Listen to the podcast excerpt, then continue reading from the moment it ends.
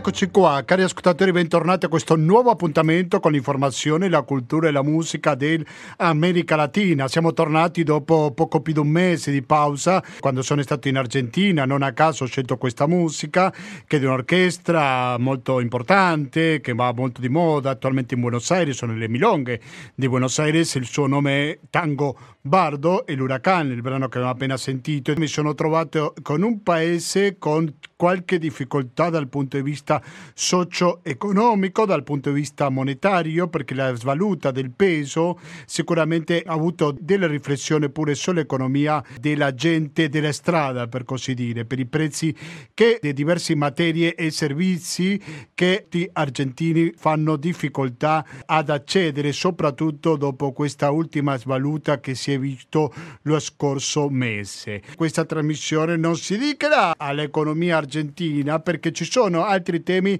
di sicuramente più urgente. Il paese di cui si è più parlato negli ultimi giorni è la Colombia perché la scorsa domenica si è insediato il governo di Gustavo Petro in Colombia. Quindi inizia per la Colombia un nuovo periodo nella sua storia, proveremo a capire come è iniziato questo governo e lo faremo con un collegamento internazionale che avremo fra pochissimo con Bogotà dove il nostro ospite scienziato politico ci racconterà la situazione adesso in Colombia e come sta iniziando il governo di Gustavo Petro, le sue prime misure. Una cosa fondamentale sicuramente la scelta dei ministri, quindi i ministri che accompagneranno il governo Petro. So che c'è stata qualche polemica con un ministro che apparteneva alla destra, Vabbè, non voglio anticipare troppo, il nostro ospite sicuramente ci spiegherà molto meglio quanto lo posso fare io in questa edizione di Latinoamericano. Elezioni che aveva vinto Gustavo Petro. Ad ottobre ci saranno le elezioni più importanti in America Latina perché le urne saranno le protagoniste in Brasile, il principale paese latinoamericano in cui il principale contendente, lo abbiamo detto in più di un'occasione in questa trasmissione, sono Jair Bolsonaro da una parte e Ignacio Lula da Silva dall'altra. E molti si chiedono nel principale in questo paese se le somiglianze fra eh, Jair Bolsonaro e Donald Trump sono soltanto ideologiche oppure sono anche dal punto di vista metodologico, dal punto di vista pratico, perché sono corse nelle ultime settimane voci secondo le quali Jair Bolsonaro in un'eventuale sconfitta davanti a Lula da Silva non accetterebbe questo risultato e parlerebbe di una specie di frode elettorale, ma quante possibilità ci sono che se fa questo intento Jair Bolsonaro abbia un certo successo?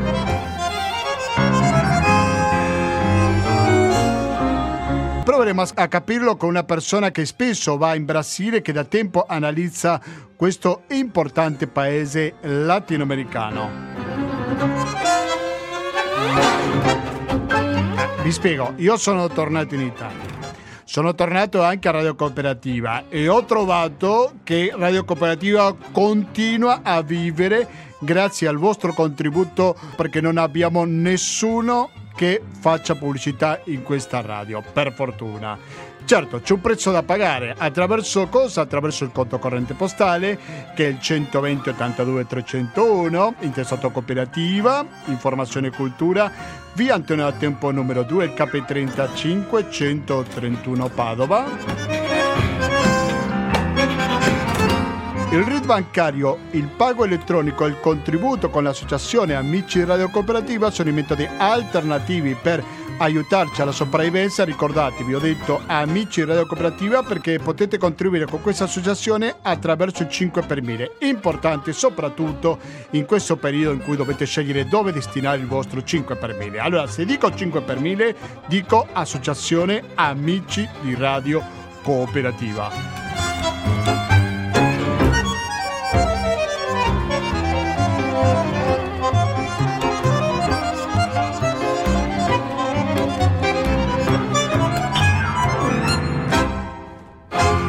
Adesso sentiamo un altro tango nella versione di Tango Bardo, Mi Dolor, si chiama Chiunque vada una milonga, sicuramente conoscerà questo brano e quando torniamo faremo il primo dei collegamenti internazionali, ovvero con Bogotà in diretta. Eh? Attenzione, quindi rimanete all'ascolto Radio Cooperativa sul 92.7 MHz o sul www.radiocooperativa.org per ascoltarci con ottima qualità audio. A fra poco.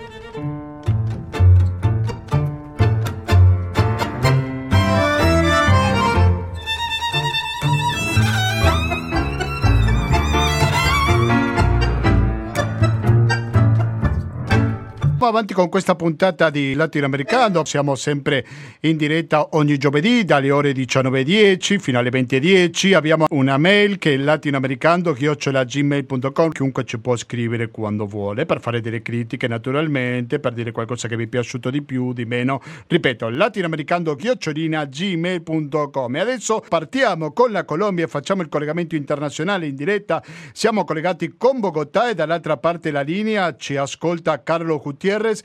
Carlo Gutierrez, buonasera, buon pomeriggio per te e bentornato al Latinoamericano. Grazie Gustavo, è un piacere essere di nuovo qua con te e con tutti che ci ascoltano. Grazie mille a te per la tua disponibilità. L'ultima volta ci siamo sentiti qua in studio, adesso invece ti trovi a Bogotà, tu sei un politologo, esperto in diritti umani, anche se a volte eri qua in Italia, però comunque hai seguito sempre la campagna di Gustavo Petro. Ecco, come è iniziato il suo governo e di che governo stiamo parlando? Se ci puoi fare un panorama, per favore, dei ministri. So che c'era qualche polemica su un ministro di cognome Regis. Ecco, però io mi fermo qua e sentiamo la tua testimonianza, per favore. Eh, allora, forse è troppo presto per dire come ha iniziato. Correggiamo questo termine. Come è formato il nuovo governo? Prego. Mm, va bene. Eh, allora, il governo di Petro è iniziato eh, con una serie di questionamenti, di, di domande, che perché in Colombia c'è tantissima paura della sinistra nonostante lui abbia vinto. Quindi, eh, come la destra ha fatto in tanti altri paesi latinoamericani, c'erano bugie, c'erano mm, miti che dicevano che lui sarebbe una catastrofe economica e che questo sarebbe praticamente un casino. Per questo prima, il primo ministro che lui ha scelto è un dottore chiamato José Antonio Campo che ha inviato un messaggio di calma di tranquillità ai mercati internazionali, ai settori produttivi, perché lui è un esperto, lui è, è professore a Columbia University negli Stati Uniti, è stato anche ministro di azienda, di, di economia in governi, in, eh, governi anteriori, ma... Ehm, adesso uh, è stato scelto come ministro di azienda e lui eh, è stato scelto proprio per inviare un messaggio di calma e dire questo non sarà quel casino che hanno detto. Da un'altra parte, questo è un panorama generale, non, non riesco a menzionare tutti quelli, queste persone, ma menzionerò quelli che sono più importanti. Dal punto di vista economico, questo signore un, ha una prospettiva molto tecnica, è una eminenza, è molto rispettato in, negli ambienti accademici, ma anche in questo mondo delle aziende, degli investimenti, eccetera, eccetera. In un secondo posto abbiamo Susanna Muhammad, che è una donna che è stata scelta per essere la ministra dell'ambiente e che invia, manda un messaggio di transizione e di protezione del, dell'ambiente, dei, dei risorsi naturali, diciamo. Da, questo è molto importante perché il governo di Petro ha tre grandi linee di lavoro. La prima è la pace totale, e più avanti mi fermo un po', po più in questo. La seconda è giustizia ambientale e per questo la posizione, la, eh, il, il, il, lavoro di Susanna Muhammad è molto importante perché lei ha, è responsabile di fare una protezione molto più forte ai nostri risorsi naturali. E la terza linea di lavoro è la giustizia sociale che bisogna una politica fiscale, bisogna dei cambiamenti su perché adesso il, il, lo Stato colombiano ha una situazione di deficit fiscale molto, molto importante, è la più grande mai vista in tutta la sua storia e per questo il nombramento di José Antonio Campo è molto importante perché la sua riforma, la sua ristrutturazione dello Stato tributario colombiano è la che farà possibile una redistribuzione degli ingressi perché come voi sapete questa, questo paese è uno dei più disuguali del mondo. Quindi questa è più o meno la, la, la sua impronta. Siamo in collegamento con Colombia, dall'altra parte della linea ci risponde Carlos Gutierrez. Carlos, il processo di pace è molto difficile, ha avuto tanti fallimenti, ecco, come pensa fronteggiare questa grandissima sfida di portare la pace in Colombia Gustavo Petro? Allora, lui ci ha presentato un concetto che è la pace totale. Per cosa? Perché nonostante le FARC siano, siano stati i più grandi gruppo guerrigliero della Colombia con una presenza territoriale praticamente su tutto il territorio, la, il suo abbandonamento degli armi non ha, non, non ha diventato una soluzione definitiva al conflitto armato, perché lo Stato non è stato in capacità di sostituire questi territori abbandonati per le FARC con la sua propria forza e ha iniziato un processo di trasformazione del conflitto armato dove altri gruppi armati come l'ELN che è una guerriglia che ha anche una presenza rilevante sul territorio o anche gruppo, gruppi paramilitari e di altri tipi di, di genere hanno iniziato confrontazioni per questi territori vuoti. Adesso la Croce Rossa ha detto che in territorio colombiano ci sono almeno sei conflitti armati non internazionali che sono conflitti tra guerriglie e guerriglie che non si hanno accolto al processo di pace, voglio dire la parola in spagnolo è disidencias, che sono persone della, delle FARC che non si hanno accolto al processo di pace. Abbiamo anche confrontamenti tra gruppi paramilitari e guerriglie, tra lo Stato e guerriglie, tra paramilitari e guerriglie. Quindi questa è propriamente una situazione molto complessa e la proposta di Petro è costruire una pace totale che permetta la superazione di questa mm, situazione opaca, diciamo, triste per le, garantire i diritti umani nel territorio.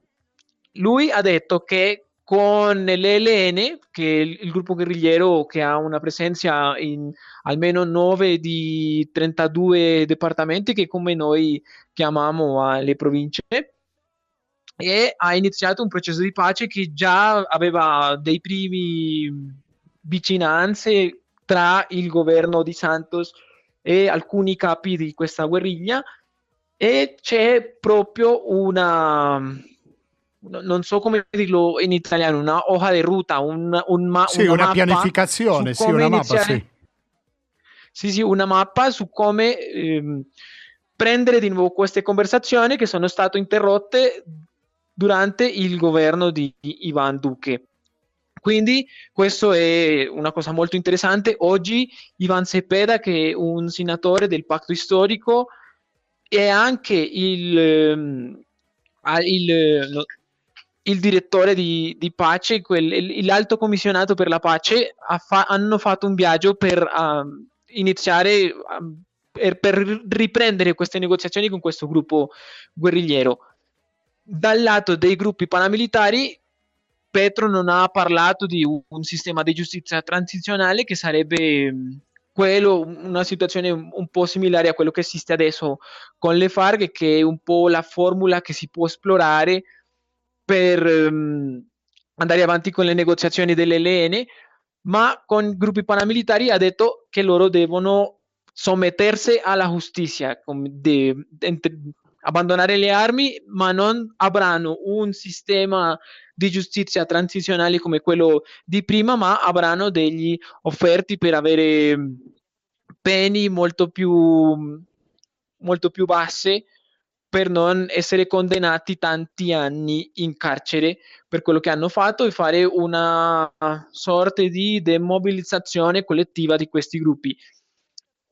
Certamente. Quindi più o meno questo è il panorama. Il panorama. Allora, chiedo anche al politologo che sei, Carlo Gutierrez, perché spesso si rapporta le FARC con, o si rapportava anni fa, con una certa ideologia marxista e poi ci sono ancora oggi, nel 2022, questi gruppi paramilitari che sono collegati con l'ultradestra, almeno si dice così in modo, per così dire, superficiale, però quanto c'è di ideologico in questa guerra, se c'è qualcosa di questo fattore? Allora, le FARC hanno una ideologia, loro hanno una, una, un progetto di paese che era molto chiaro più o meno fino agli anni 80. Se tu fai uno studio delle sue conferenze e delle sue riunioni per decidere cosa, qual sarà la strategia di fronte alla guerra, eh, ci sono studi particolarmente del Centro di Memoria Storica mm, colombiano, che rapportano uno scambio nella sua politica più o meno in questi anni, dove è stata priorizzata la lotta militare ehm, anziché la lotta politica, perché loro avevano questi due, queste due linee di lavoro, una di formazione politica e un'altra di formazione militare. Dopo di questi anni è iniziato una strategia per vincere la guerra nonostante quali siano i metodi che dovevano prendere e per questa ragione è stata una priorizzazione della, della lotta armata che è stata anche molto vincolata al narcotraffico e che ha un poco mh, diluito, le, mh, des, desdisegnato quelle, quelle consigne politiche vere e chiare. Adesso che le FARC hanno fatto una transizione di essere una guerriglia a un partito politico, se tu fai un'analisi delle sue proposte nel congresso e della sua postura politica, quello che trovi è che effettivamente è una formazione politica di sinistra che si preoccupa un po' per, per i diritti dei cittadini a piede, quindi è, è, è, interessante da questo punto. Per quanto riguarda la supposta ideologia d'ultradestra delle, dei paramilitari? Quello è, mm, no, non, so, non so se sia una ideologia di ultradestra, ma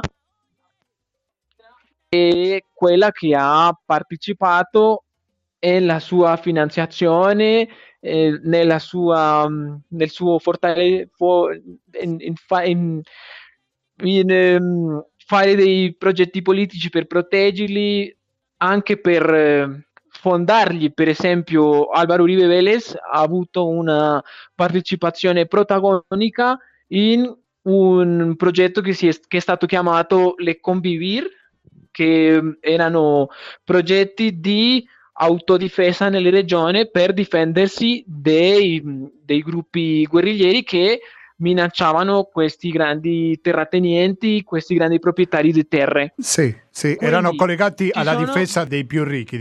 Ma ci sono analisi che pensano questa questione di una maniera un po' diversa e che è un po' collegata all'idea, all'immagine che i paramilitari, che i paramilitari hanno di se stessi. Quindi è detto che la guerriglia potrebbe essere quella che difendeva ai, al popolo, al, al popolo più, più povero e che i militari sono i difensori dell'oligarchia, di quelli che avevano più soldi, ma loro dicono, loro per loro voglio dire i paramilitari dicono che loro sono i difensori della classe media che non è stata rappresent- rappresentata na- neanche per le oligarchie, neanche per la difesa che le forze guerrigliere facevano delle sue proprietà e di questioni del genere, sì. del genere. E se tu fai un'analisi della posizione, non adesso, ma tanti anni fa, diciamo nei primi anni di governo di Alvaro Uribe, c'è stato un sondaggio domandando alla popolazione se loro sta- erano in favore o in contro questi gruppi paramilitari e, la, e le classi medie hanno un po' bevuto di questo discorso e dicevano che non era così tanto grave che esistessero questi gruppi paramilitari e si sentivano più minacciate delle forze guerrigliere. Quindi in alcun punto questa analisi eh, ovviamente è una lettura molto generale, ma in qualche punto ci sono collegamenti con la realtà. Probabilmente c'entra questo con che la Colombia abbia scelto per la prima volta nella sua lunga storia un governo di sinistra, per dire quanta fatica si fa a portare al governo un certo pensiero, no? Ma potremmo capire che se stiamo parlando di una popolazione urbana oppure di campagna, perché il conflitto di sicuro che si vive in modo diverso in entrambi i casi, giusto Carlo Gutierrez? Sì, sì, assolutamente.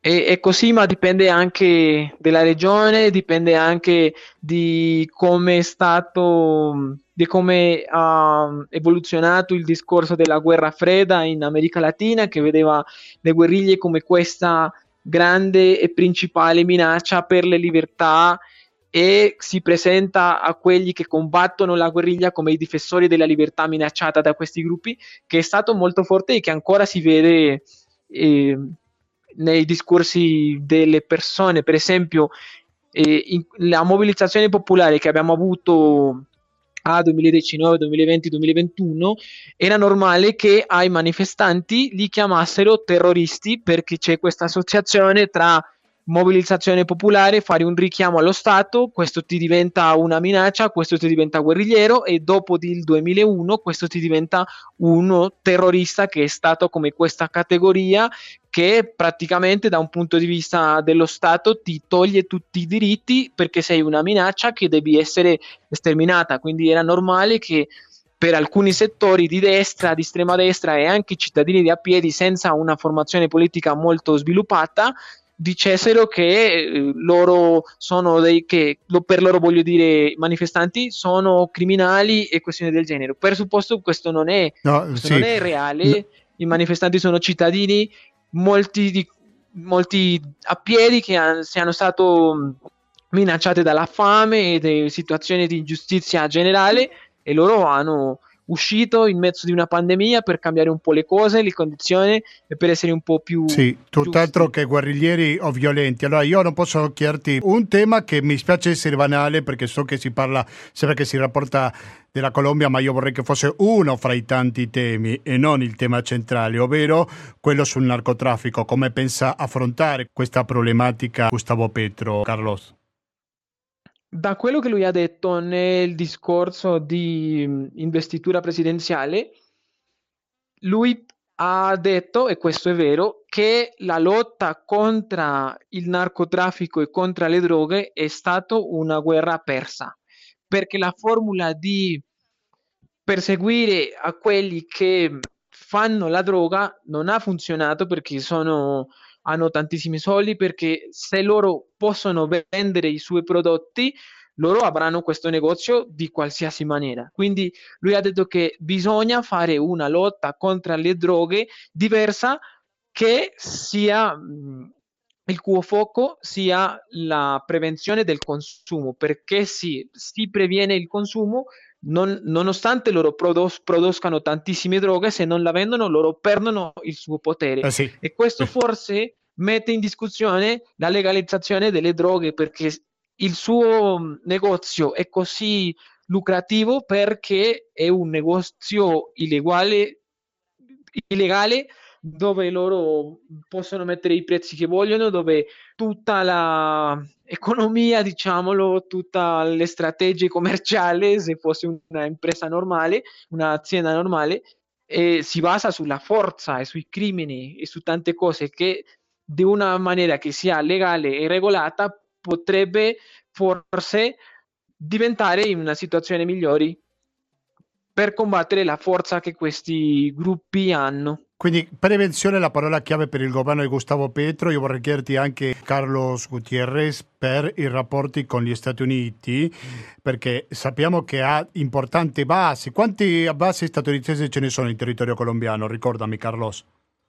Eh, adesso non ci sono, ma è un paese molto molto vicino alle, agli Stati Uniti. E quando Uribe è stato presidente era una gli Stati Uniti hanno fatto una tentativa per mettere otto basi militari, ma questo non è, non è non si è concretizzato. Fine, quindi, non, quindi non, non ci sono. Possiamo anticipare quale potrebbe essere il rapporto che ha con gli Stati Uniti e anche con il Venezuela no? per l'apertura delle frontiere. Dico perché sono due paesi completamente diversi, però il rapporto con uno sicuramente ha qualche influenza nel rapporto con l'altro, no? Sì, sì, Petro è uno Presidente, scusami. Petro è un presidente che ha un rapporto molto importante con il Partito Democrata degli mm. Stati Uniti.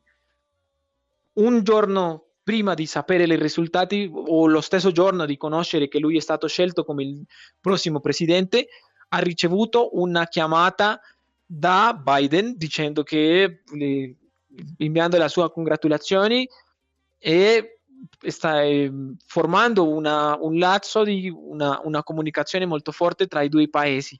Quindi ehm, questo non è successo con Duque, anche perché loro hanno di una maniera aperta fatto campagna per Donald Trump e dicendo che forse il Partito Democrata potrebbe essere una forma statunitense del castrochavismo quindi c'è un rapporto forte tra la Colombia e tra gli Stati Uniti, ci sono delle conversazioni, per esempio per parlare delle compensazioni per l'emissione di mm, servizi ecosistemici, come si chiama adesso, alla protezione degli ecosistemi, che merescono una remunerazione mm, economica.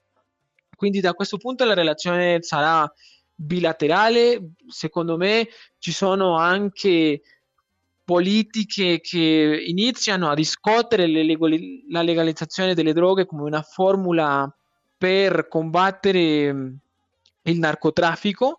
Non so fino a quale livello arriveranno, ma c- c'è una comunicazione, c'è una relazione di amicizia tra i due paesi. E per il caso venezuelano, eh, quello che è detto adesso è che se a Venezuela gli va bene, alla Colombia gli va bene. Eh, vabbè, questo è importante. Venezuela è stato il fuoco da tanti anni di esportazione e di manufatture. Era uno dei più principali importatori di cose che si producevano in Colombia.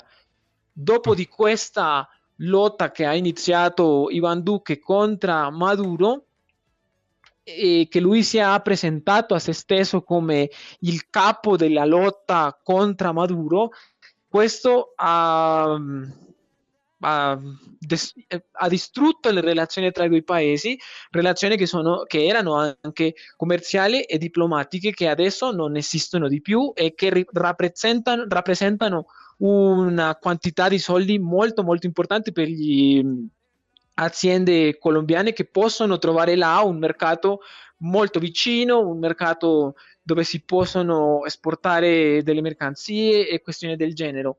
Adesso che la Venezuela è in un processo di recuperazione economica, questo è una grande speranza perché un'economia come la colombiana che è in crisi possa trovare in questo paese un flusso, un flusso commerciale per eh, ristrutturare quello che è stato rotto da questa lotta contro Maduro che eh, ha rotto come ti ho sì, detto, e non ha portato a delle paesi. conseguenze gioiose per nessuna delle due parti. Io ringrazio veramente tanto Carlos Gutierrez per il suo analisi molto chiaro, come dico sempre in questi casi Carlos, se ti ho capito io ti hanno capito tutti, quindi ti ringrazio ancora e ti auguro buon lavoro, naturalmente continueremo a seguire l'attualità della Colombia. Alla prossima Carlos.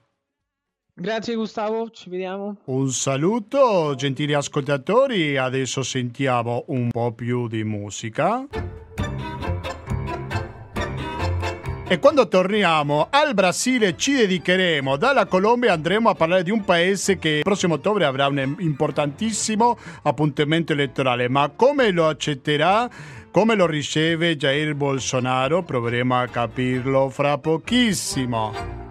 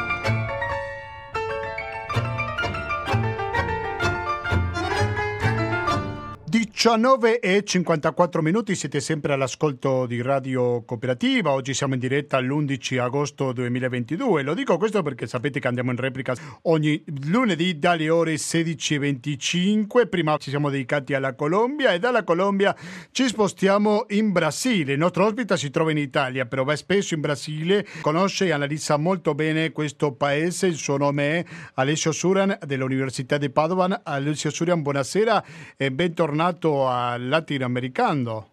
Grazie. Grazie mille a te per la tua disponibilità. Alessio, sono state queste voci secondo le quali, qualora venisse confermato il trionfo elettorale da parte di Ignacio Lula da Silva, Jair Bolsonaro, un po' emulando al suo partner politico, uso questo termine, Donald Trump, tanto bene non la prenderebbe, no? Ma cosa possiamo dire al riguardo? Che versione hai, Alessio? Ma quello che dici è corretto il eh, discorso di Bolsonaro non, non, non, così recente, è già un po' che si scaglia sia contro il sistema elettorale, sia contro il Tribunale Supremo, sia contro l'uso delle eh, cosiddette urne elettroniche, del voto elettronico che in Brasile esiste da vent'anni. Teniamo presente che è lui il, il, capo del Brasile, il presidente del Brasile, quindi sta mettendo le mani avanti. Eh, questo è in, un, in uno scenario in cui i militari sono ampiamente al governo, di fatto con, con un colpo di Stato bianco perché nel frattempo sono cadute tutte le accuse che erano state mosse prima alla Presidente Dilma per l'impeachment e poi a, a, Lula, portato anche in prigione e poi ampiamente scagionato dal sodale di Bolsonaro Moro.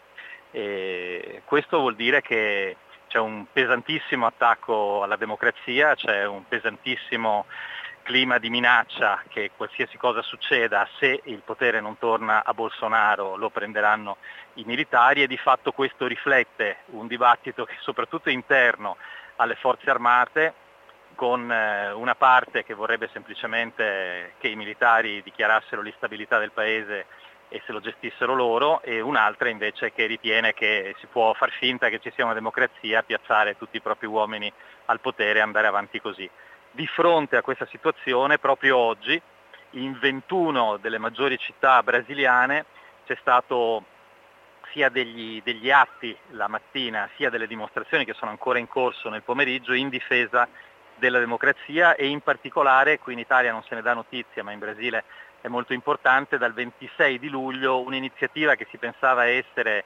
eh, locale, circostanziata e molto qualificata perché nasceva nell'Università di San Paolo, che è molto qualificata da una serie di giuristi, nata il 26 di luglio, ha già raggiunto un milione di firme, è una lettera ai brasiliani e alle brasiliane e oggi c'è stato un atto pubblico importantissimo e trasmesso in diretta al Largo San Francisco a San Paolo, cioè nella facoltà di diritto della, della USPI, dell'Università eh, di San Paolo e questa è un'azione simbolica molto importante perché rimanda a quello che nel 1977 eh, Goffredo Silva Telles con eh, questa carta, lettera ai brasiliani e alle brasiliane eh, ha in piena de- dittatura eh, messo in piazza suscitando di fatto un, uh, un, coagulo di quello che già stava succedendo ma anche innescando un processo che da lì a 7-8 anni avrebbe poi portato effettivamente alla democrazia. Il fatto che sostanzialmente nonostante ci siano stati moltissimi attacchi hacker alla raccolta firme online, di fatto se ne stiano raccogliendo 100.000 al giorno, si sia già a un milione, è importantissimo. Le manifestazioni che si sono tenute oggi hanno di fatto creato un fronte molto ampio che rimanda a questa anche ampia convergenza di tutti i democratici, non soltanto diciamo, del, del, campo di Lula dietro a questa eh, lettera in difesa della democrazia. E questo avviene mentre eh, sostanzialmente il Ministero della Difesa eh, cerca di eh, appoggiare questa strategia di Bolsonaro, anzi la guida per certi versi, e eh, di fronte al Tribunale Supremo che si è visto costretto a espellere dalle commissioni di controllo elettorale una persona del Ministero della Difesa che distribuiva fake news e questo ovviamente è eh, forse il tema come lo è stato quattro anni fa, la possibilità ancora purtroppo molto forte del campo di Bolsonaro di distribuire fake news, di fronte all'esclusione di questa persona adesso il Ministero della Difesa sta premendo perché nelle commissioni di controllo elettorale vengano introdotte molte più persone da parte del Ministero della Difesa, chiaramente con intenzioni bellicose. Certo, le elezioni ci saranno il prossimo 2 ottobre e abbiamo visto i sondaggi in cui sembra chiara la vittoria di Lula, anche se abbiamo visto che qualcuno non la dava così come scontata, diceva di una riduzione in questa differenza che arriverebbe soltanto al 7%, sempre a favore del candidato di sinistra. Possiamo dare per scontata questa vittoria di Lula? Quante probabilità ce ne sono che dopo ci sarà fare il ballottaggio? Allora, in Brasile mm, è difficile dare per scontato qualche cosa, soprattutto in un clima così profondamente violento, profondamente razzista e di grandi arbitrarietà. Eh, tieni presente che in questo momento eh, Lula sta, secondo alcuni sondaggi, perdendo qualcosa rispetto all'ampissimo margine con cui lo davano vincitore al primo turno sostanzialmente un mese fa e, e un po' l'orientamento generale, eh, la percezione che Lula dovrebbe battere Bolsonaro al primo turno. Tieni presente, tenete presente che Lula si presenta con un ticket in cui il vicepresidente è quel Alckmin che nel 2008 era suo avversario a capo delle destre, un Alckmin che diciamo, rappresenta una parte becera del, del, paese e che in qualche modo oggi eh, risponde a una scelta del, del PT, del fronte di Lula, di presentarsi in, in, maniera moderata, giudicando che non ci siano le condizioni per un discorso più, più radicale, ma anche di fronte a un disastro creato dal, dal, governo Bolsonaro che al di là dello svendere il paese, militarizzarlo, far crescere eh, la violenza, ha veramente portato a situazioni sia di pesantissima crisi sanitaria, sia di carestia, sia di mancanza di lavoro e Alckmin si spende su questo.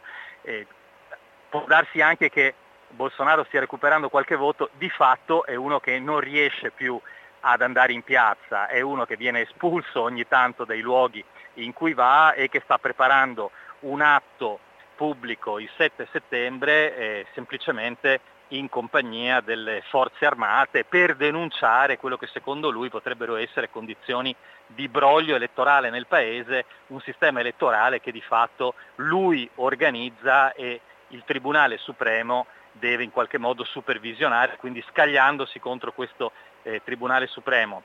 Tieni presente che nel frattempo, diciamo, oggi siamo l'11, in 21 capitali e in tanti altri posti del Brasile ci sono centinaia di migliaia di persone in piazza. Fra due giorni c'è la manifestazione eh, delle donne di Vamos Juntas pelo Brasil e, e sono manifestazioni che eh, si ripetono di, di, fronte non soltanto alla misoginia ma al femminicidio eh, di, da cui è colpito il Brasile, quindi il 13 sarà un'altra giornata di mobilitazione importantissima e eh, diciamo, le risposte che il, l'ambito di Bolsonaro sa dare sono quelle appunto delle fake news, degli attacchi molto eh, mirati e violenti attraverso la stampa di cui dispone, oppure dei, dei 1500 attacchi hacker alle varie raccolte firme o, o, o ai siti fondamentali. Il, il, tema oggi è diventato un, un, assalto allo Stato di diritto e alla democrazia a cui sta rispondendo una fascia molto larga del Paese, quindi c'è una, una mobilitazione. Oggi erano in piazza sindacati che rappresentano decine di milioni, credo 60-70 eh, milioni di lavoratori, ovviamente con, con la CUT in, in testa. Eh, c'era ovviamente il, tutto il fronte del, degli studenti e di chi lotta contro le discriminazioni in, in, particolare ovviamente contro il, il razzismo e, e, l'omofobia che sono cresciuti tantissimo eh, con, con, Bolsonaro. E sì, il 7 certo. sicuramente risponderanno alle manifestazioni con le forze armate di Bolsonaro sia al fronte grito de los excluidos eh, sia eh, quelli che eh, vedono proprio la necessità di essere per strada come fronte popolare a manifestare per, per, il diritto alla democrazia. Siete all'ascolto del latinoamericano per Radio Cooperativa, ci risponde il docente Alessio Surian. Alessio, un politico che sta annunciando 25 giorni prima dell'elezione un affrodo elettorale, molto probabilmente sta dando per scontato, quasi confessando, una sconfitta elettorale, o mi sbaglio? Eh, sì, allo stesso tempo sta giocandosi una carta ovviamente mirata per dire che eh, il Brasile ha bisogno di violenza, il Brasile ha bisogno di militari e questa carta la pesca eh, dove la vuole pescare. Tieni presente che eh, ricostruzioni giornalistiche molto affidabili eh, iniziano a cercare effettivamente di identificare i mandanti dell'omicidio di Marielle Franco eh, di, di quattro anni fa e ehm, sostanzialmente eh, iniziano a delinearlo come il, eh, l'omicidio che ha suggellato un patto fra queste due componenti all'interno delle forze armate, eh, una che voleva il potere attraverso la rappresentanza presidenziale e l'altro invece che lo voleva attraverso quello che sarebbe un vero e proprio colpo di Stato camuffato da questo tipo di scenario no? che si cerca di veicolare, quello di un paese instabile, un paese eh, non affidabile. Eh, tieni anche presente che in questo momento eh, questa lettera ai brasiliani e alle brasiliane che è stata redatta dai maggiori giuristi eh, del paese e sottoscritta e oggi presentata da praticamente la maggioranza diciamo, non soltanto dei movimenti sociali ma anche delle associazioni e degli albi professionali interessati allo Stato di diritto, è stata letta in un video a staffetta da alcune delle maggiori personalità eh, costituzionali, sociali, culturali e, e artistiche eh, del Paese. E oggi noi siamo in una situazione in cui eh, anche diciamo, semplicemente eh, delle persone che, che cantano eh, musica pop brasiliana, faccio, faccio, l'esempio di Marisa Monci che ha appena fatto la tournée in Europa e loro chiudevano il concerto eh, girandosi con le spalle al pubblico e applaudendo sullo schermo che il pubblico poteva vedere i, i, i visi di eh, due persone che sono state uccise recentemente in, eh, in Amazzonia e, ah. e, applaudendo loro queste persone. E se tu leggi l'intervista con Marisa Monci che è stata pubblicata nell'ultimo numero di Musica Jazz, dice chiaramente che è molto difficile lavorare in un paese in cui eh, tu hai 5 milioni di persone perlomeno che lavorano nel settore culturale, hai il il 5% del, del, PIL che è prodotto dalla cultura e hai un presidente che sistematicamente nega questo settore, lo attacca, smonta tutti quanti i posti di lavoro. Quindi, tra virgolette, anche la normalità, anche quello che è riconosciuto come, uso la parola magari sbagliata, uno dei prodotti di qualità del Brasile non ha più cittadinanza nel Brasile stesso. Certamente, ti stai riferendo per caso al giornalista britannico e poi l'antropologo brasiliano eh certo, uccisi eh certo. in Amazzonia? Sì, sì, sì. Eh certo. sì, sì molto Dom e Bruno. Eh, certo. Eh, certamente. Allora... Anche quello è, è evidente non è, non è, l'unico, però quello, essendo coinvolto un giornalista britannico che collabora, collaborava con, con, il Guardian, anche se è da molti anni residente a Salvador, eh, in qualche modo ha avuto più, più eco mediatica. Eh, certo. eh, però anche lì è evidente che, che, c'è, che c'è, un omicidio che eh, si cerca di coprire chi l'ha compiuto, in ogni caso di coprire i mandanti e nel frattempo diciamo, tutte queste zone diventano sempre più pericolose, sempre più esposte, sempre più vendibili in un certo senso.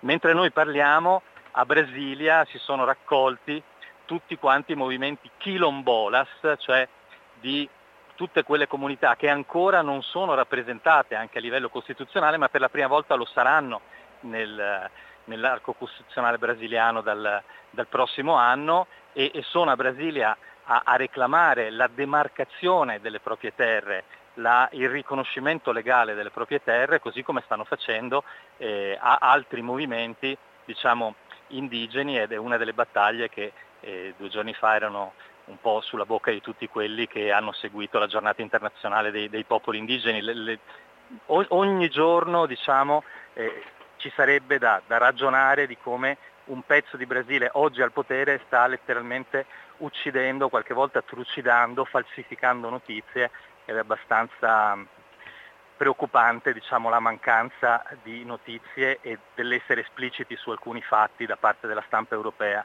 e italiana in particolare. E noi cerchiamo di fare nel nostro piccolo il possibile per portare un po' di informazione. Alice Surian, prima di salutarci, velocemente, abbiamo un terzo scomodo. Chi potrebbe essere?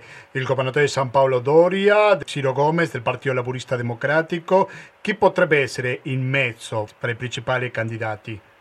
Ah, in realtà nessuno, anche se ovviamente un po' si parla di entrambi, hai fatto bene a nominarli, ma diciamo che eh, di fatto eh, se Doria fosse stato più qualificato o capace forse oggi avrebbe un'altra posizione, la destra non, non sarebbe andata così direttamente nelle braccia di, di Bolsonaro, Ciro Gomes eh, eh, cerca di costituire da anni col, col fratello diciamo, un terzo polo molto altalenante, molto a volte anche intelligente su una questione o due, ma di fatto sempre molto eh, poco attento a dare risposte a questioni. Sì, è una democrazia presidenzialista, non è che possiamo pensarla, anche se non vinco le elezioni, comunque ti do il mio sostegno in Parlamento. Su questi no, giochetti infatti, della politica italiana non no. li troviamo lì, giusto? Ciro Gomes la, la volta scorsa eh, poteva sperare diciamo, in, un, in, un, in, un, qualche cartello eh, elettorale e cerca di restare ovviamente a galla perché poi i tempi della politica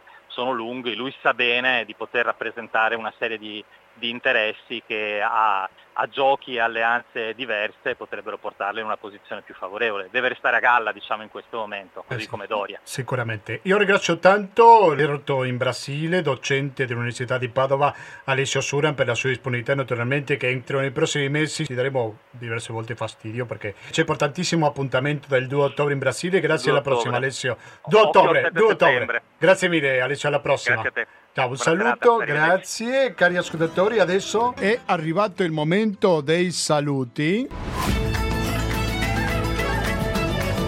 E se dico il momento dei saluti, sapete che sentiamo Colore Speranza, brano di Diego Torres, però ci sono tanti artisti in mezzo, come potete sentire in sottofondo.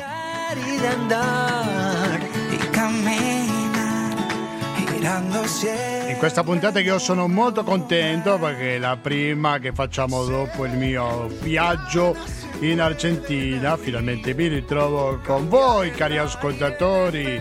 Per voi vorrei avere un feedback naturalmente, allora scriveteci a latinoamericando chiocciolina gmail.com ripeto latinoamericando gmail.com stiamo concludendo la puntata 836 di Latinoamericando pintarse la cara color esperanza, tentar al futuro con el corazón. Vi ricordo che non avevamo sentito niente pubblicità perché abbiamo un conto corrente postale che è il 120 82 301, intestato Cooperativa Informazione e Cultura, via Antonio da Tempo numero 2, il KP35 131 Padova Sapete che abbiamo il RID bancario e il pago elettronico, è importante ricordarlo, ma in questo periodo è ancora più importante ricordare che avete la possibilità di contribuire attraverso il 5 per 1000 a favore dell'associazione Amici di Radio Cooperativa. Quindi, come avrete capito, le possibilità di aiutarci alla sopravvivenza sono molteplici.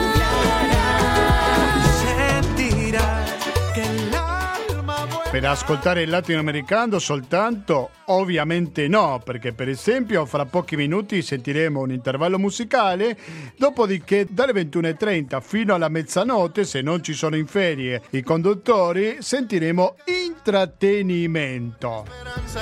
Tentare il futuro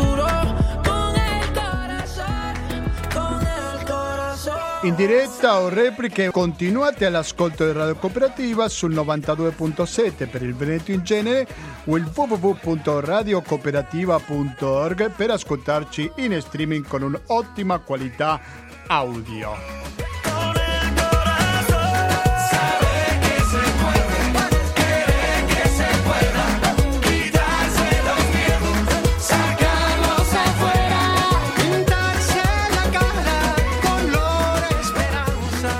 Basta, da Gustavo Claros non mi resta più che salutarvi e noi ci risentiamo quando domenica prossima alle ore 18.30 per una diretta sull'attualità internazionale che molto probabilmente lo dedicheremo al primo anno dell'arrivo dei talebani a Kabul. Quindi in questo importantissimo anniversario ne daremo conto questa domenica dalle ore 18.30.